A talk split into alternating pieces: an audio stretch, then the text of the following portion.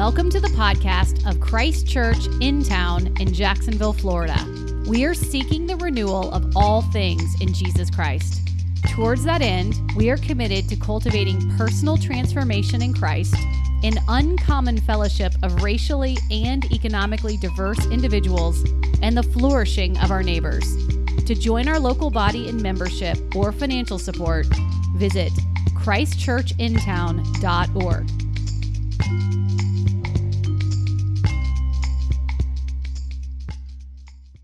Morning, we are uh, continuing in a sermon series that we've been in for the past several weeks in the book of Genesis. Uh, we've called this series Origins because in the book of Genesis, these first 11 chapters, so many of the foundational Christian beliefs about the world are explained. How we got here, who we are as being made in God's image, how we're made to relate to one another as men and women, how we're given a calling and a purpose in the world, and how we're to follow it. We've seen some of these big uh, ideas out of our origins uh, in these first 11 chapters.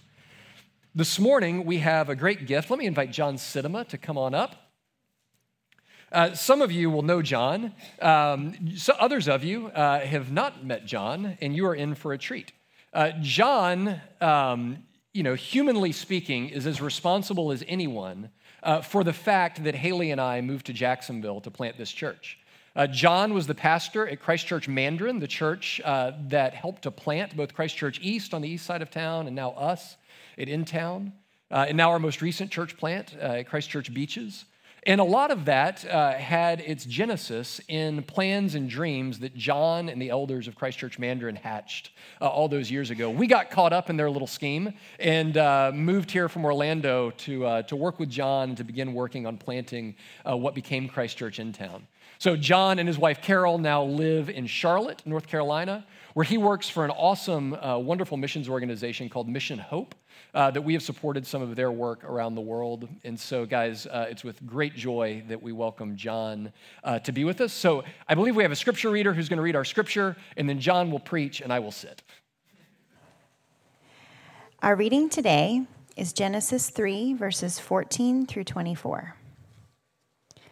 The Lord God said to the serpent, Because you have done this, cursed are you above all livestock and above all beasts of the field. On your belly you shall go, and dust you shall eat all the days of your life. I will put enmity between you and the woman, and between your offspring and her offspring. He shall bruise your head, and you shall bruise his heel. To the woman he said, I will surely multiply your pain in childbearing. In pain you shall bring forth children.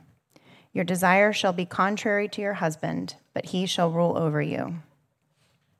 And to Adam he said, Because you have listened to the voice of your wife, and have eaten of the tree of which I commanded you, you shall not eat of it. Cursed is the ground because of you.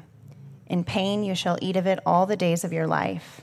Thorns and thistles it shall bring forth for you, and you shall eat the plants of the field. By the sweat of your face you shall eat bread, till you return to the ground for out of it you were taken. For you are dust, and to dust you shall return. The man called his wife's name Eve because she was the mother of all living. And the Lord God made for Adam and for his wife garments of skins and clothed them. Then the Lord God said, Behold, the man has become like one of us in knowing good and evil. Now, lest he reach out his hand and take also of the tree of life and eat and live forever. Therefore, the Lord God sent him out from the Garden of Eden to work the ground from which he was taken. He drove out the man, and at the east of the Garden of Eden, he placed the cherubim and a flaming sword that turned every way to guard the way to the tree of life. This is the word of the Lord. It is absolutely true, and it is given to us in love. Have a seat, please. I'm so glad, uh, Dave, that you had an opportunity to welcome so many new members that allowed Carol and me an opportunity to get control of our tears. We've been sitting back there weeping at the magnificence and the beauty of worship that comes as it came to us this morning from many races and peoples and languages and sounds.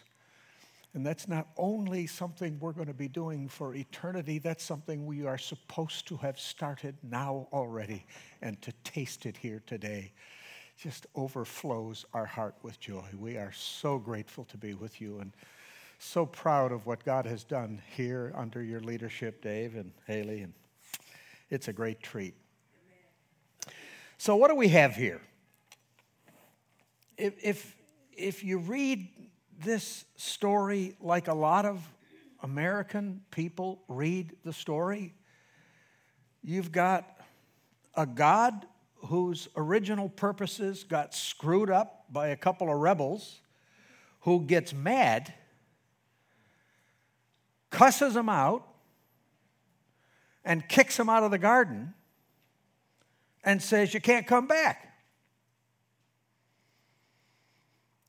And the myth begins to take root in human hearts that the God of the Bible is angry and is out for revenge. People don't always say it that way, but that's kind of what they believe down here.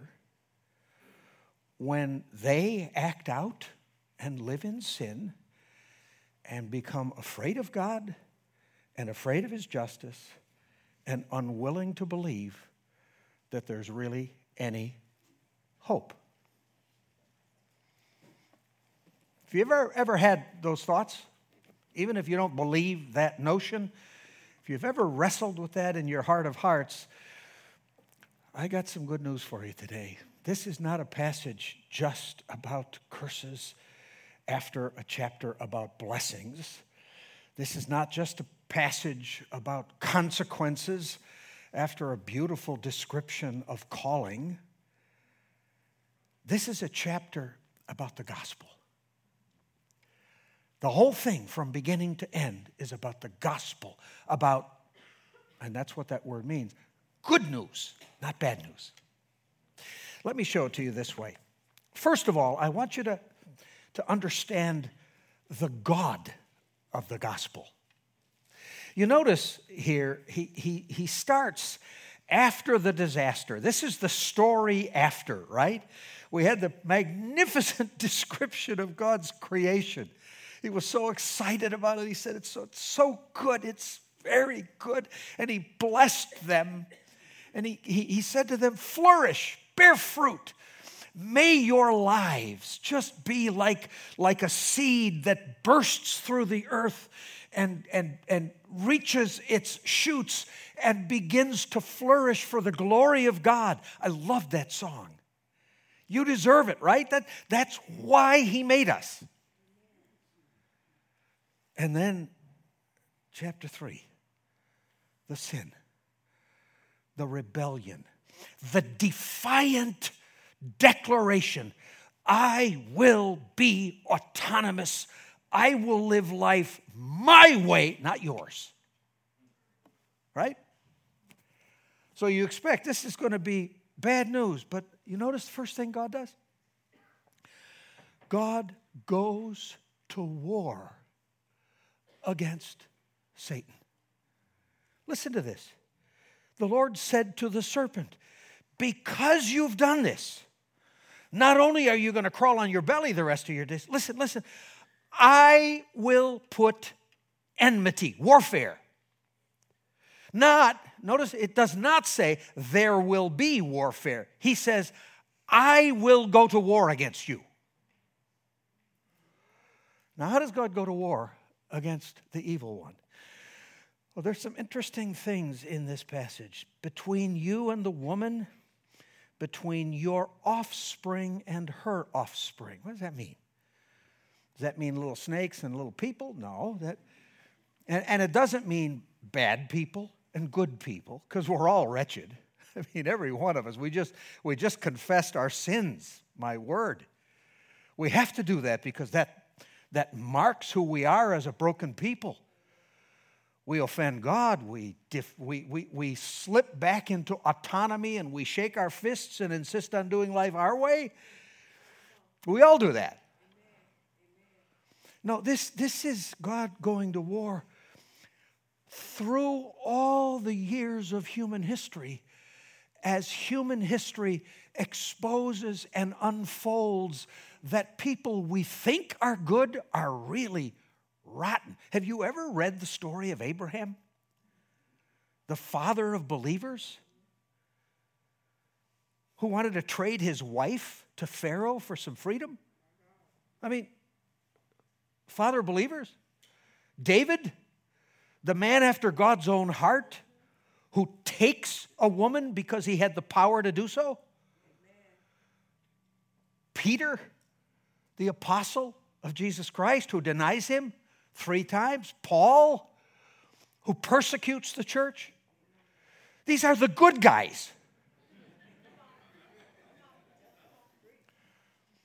No, it's not bad people in the world. When you, when you buy into that myth, there's bad people and then there's me, what ends up happening is you either get very prideful or you become very much a, a, a, victim.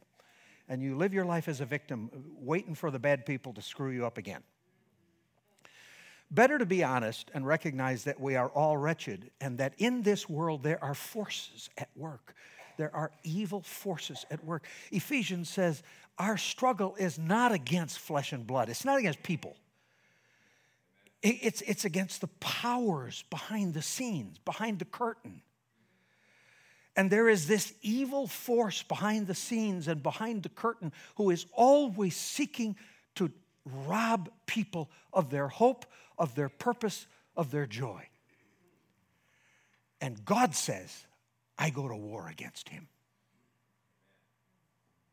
Sometimes that war is going to be fought within a family, Cain and Abel. Jacob and Esau. Sometimes that war runs between nations. Sometimes that war is in small communities. We work in some communities in Indonesia where, can you imagine this? A father of a family of, say, eight or ten, so poor that he sells one daughter in order to feed the rest of the family. Wait a minute, not done. And has no guilt or shame about it because in that culture that's perfectly acceptable.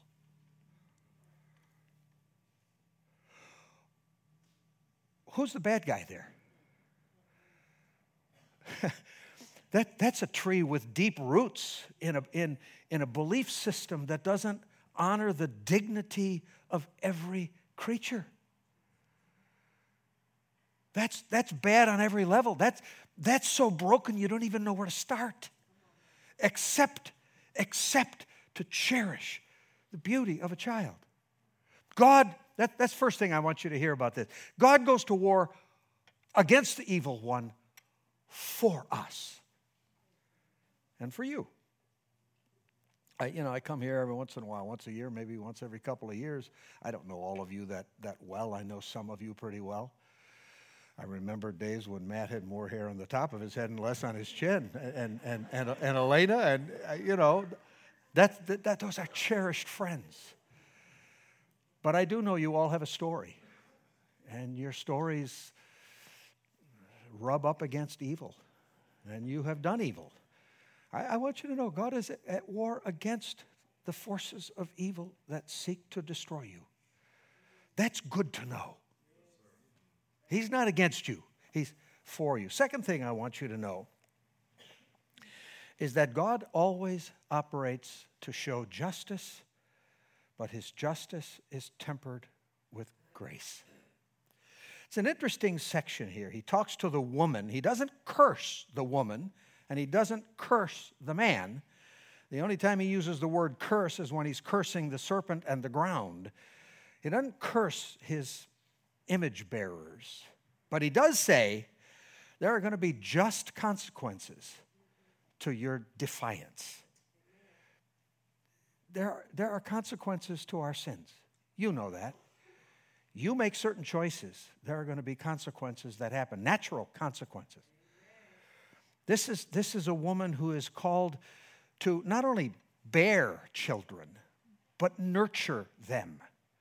And this is the point at which bearing children and nurturing them began to hurt, not only physically, but hearts. Some of you are raising children and they sometimes break your heart. Some of you bear children, and the, the birth process is so terribly painful, you can't even imagine what's going to happen down the road. But you know, Carol and I are, are old and gray, and our kids continue to bless us and continue to break our hearts. Adam was called to do work. He was supposed to take what God made and find ways to cultivate it, develop it. Maybe cross pollinate plants, maybe work with the animals. But he was supposed to take the world. The, the, the, Hebrew word for cultivate is to, to cause to flourish. So at the end of the day, what Adam was supposed to do was to, was to take and make it bloom. And God says, now it's going to be so hard because the earth is going to fight back against you. You're going to work with people, they're not going to trust you. You're going to try to lead, they're going to disobey. You're going to work with your hands, and it's not going to work so well. That's what happens. There's consequences. But I love that in the middle of the consequences, God does not cancel the notion of a marriage. He just says, no, there's going to be consequences for your marriage. The, the woman is going to have a desire to usurp her husband, and the husband is going to have a desire to put his thumb on the control instead of allowing his wife to flourish and bloom and grow. There's going to be gender tensions between husband and wife. There's going to be generational tensions between parents and children. That's all the natural consequences of when you, when you shake your fist in autonomy in the presence of God and say, I want to do this my way. But God doesn't cancel marriage. He doesn't quit giving us children. In fact, he walks with us through those difficulties. He doesn't cancel Adam's responsibility or yours to work with dignity because work is worthy. It's, it's, it's God's assignment to us. He just acknowledges that work work is not going to sometimes not be happy, it's going to be toilsome. You ever have that at the end of the day when you come home and, and work that whole day was just great. Everything, everything went well. You got along well with the people. You, you got a new contract or you uh, accomplished a great deal. Sometimes the ministry is like that. You have a great day, you come home at the end of the day, and my wife says to me, How did it go? And you say, well, I, I got to tell you about what God's doing in so and so's life. And it's, it's so exciting to see. And then there are those days when nothing works people you thought were growing in the Lord just shake the defiant fist against God and run in a different direction, and it breaks their hearts.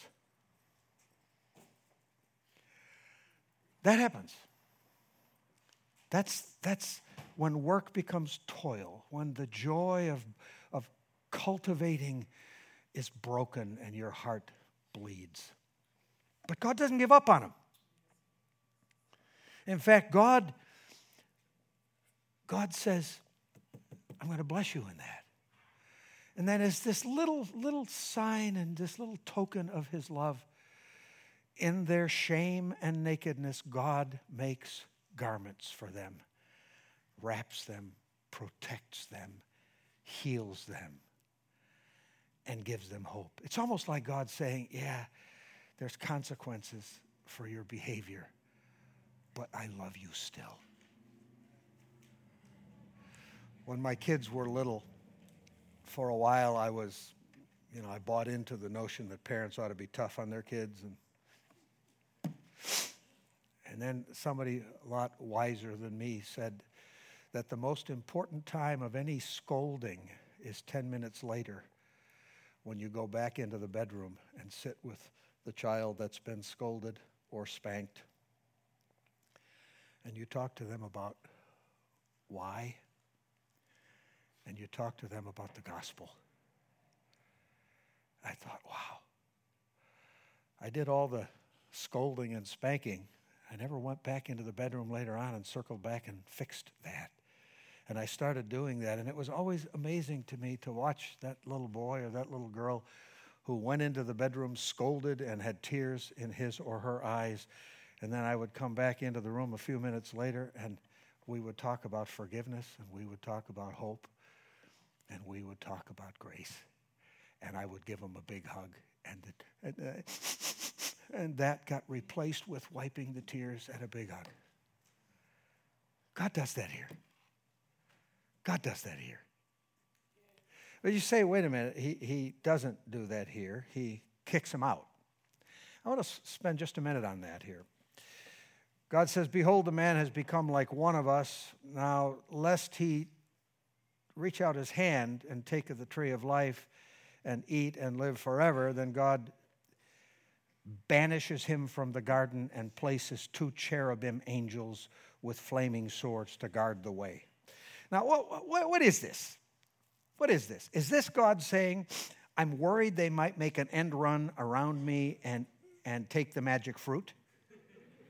Because it almost sounds like that, doesn't it? Uh, uh, until you recognize that what we're dealing with here is kind of a picture of, of a temple. The garden was like the temple of God, and God lived in the temple, and God was in the middle of the garden. And that tree of life was like God sitting under the shade tree on his throne, and he's not worried about he's not worried about a piece of fruit. He's worried about how will my people come back to me after this? I don't want my people to believe that they can find their way back to me without dealing with this issue of their rebellion and their autonomy and their sin. I, I don't want my people not to know the truth. They've got to know the truth. So they're expelled from the garden, and the angels are placed there. And for a lot of us, we read that and we never think another thought about that. You, but, but if, if I may, you remember who's reading this for the first time, this part of the Bible?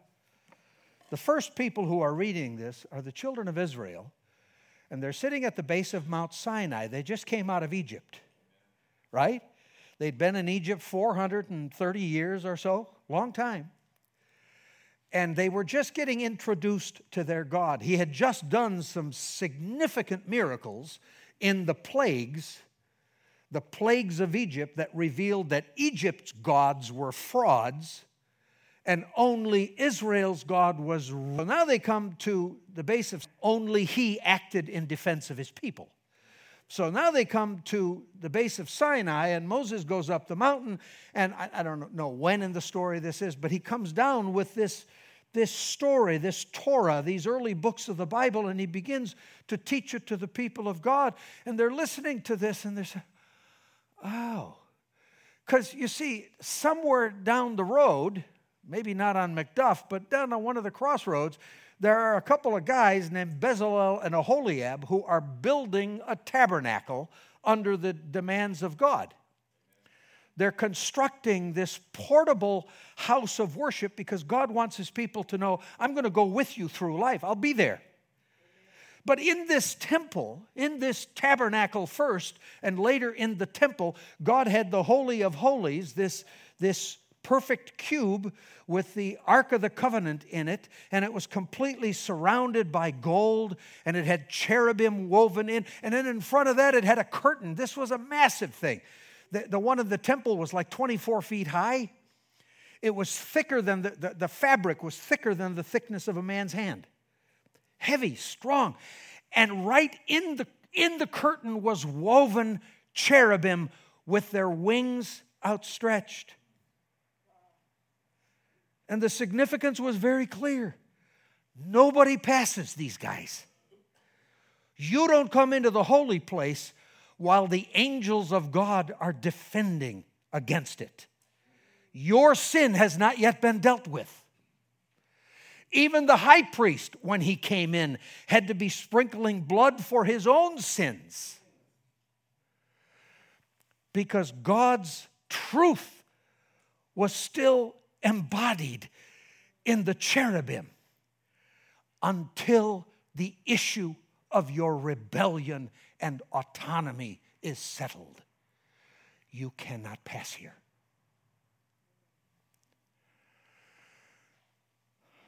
You and I have to know that. We have to know. We, we sometimes pretend otherwise. We sometimes go through life and we pretend that we can just forget about our sins. We want to be reconciled with people whom we've hurt, and we would love it if they would just forget about our sins. Can't you just forget about it? Just let it pass. No, no, no, no, no. There's consequences to sin. And, and, and that doesn't get resolved unless the issue of the sin is dealt with. Do you know where the sin was dealt with? Do you remember the story of that Friday? We're about to celebrate it. We call it Good Friday. They called it back then Passover. When Jesus hung on that cross and he heard the wrath of God that our sin deserved, he cried out to his Father, My God, why, why have you forsaken me? But he knew he knew he wasn't just dying for you and me, he was dying as you and me. Huh? And do you remember how that, that, that Good Friday story unfolds? He takes his last breath. He cries out, It is finished. And across Jerusalem, in the great temple, the curtain of the temple was torn in two from top to bottom because the angels were dismissed. So that you and I could come home again. You, see that? The angels were dismissed. You do not have to keep my people from me and from my holiness any longer. They may come home through Jesus Christ. That's, that's what we mean in these little simple things we do as, as believers. We, we, we end a prayer and we say, in Jesus' name, right? For Jesus' sake. What, what, what do we say? Is it just words that, that somebody taught us to pray at the end of a prayer? Or are we really saying, Father, I can come to you because of what Jesus did in my place?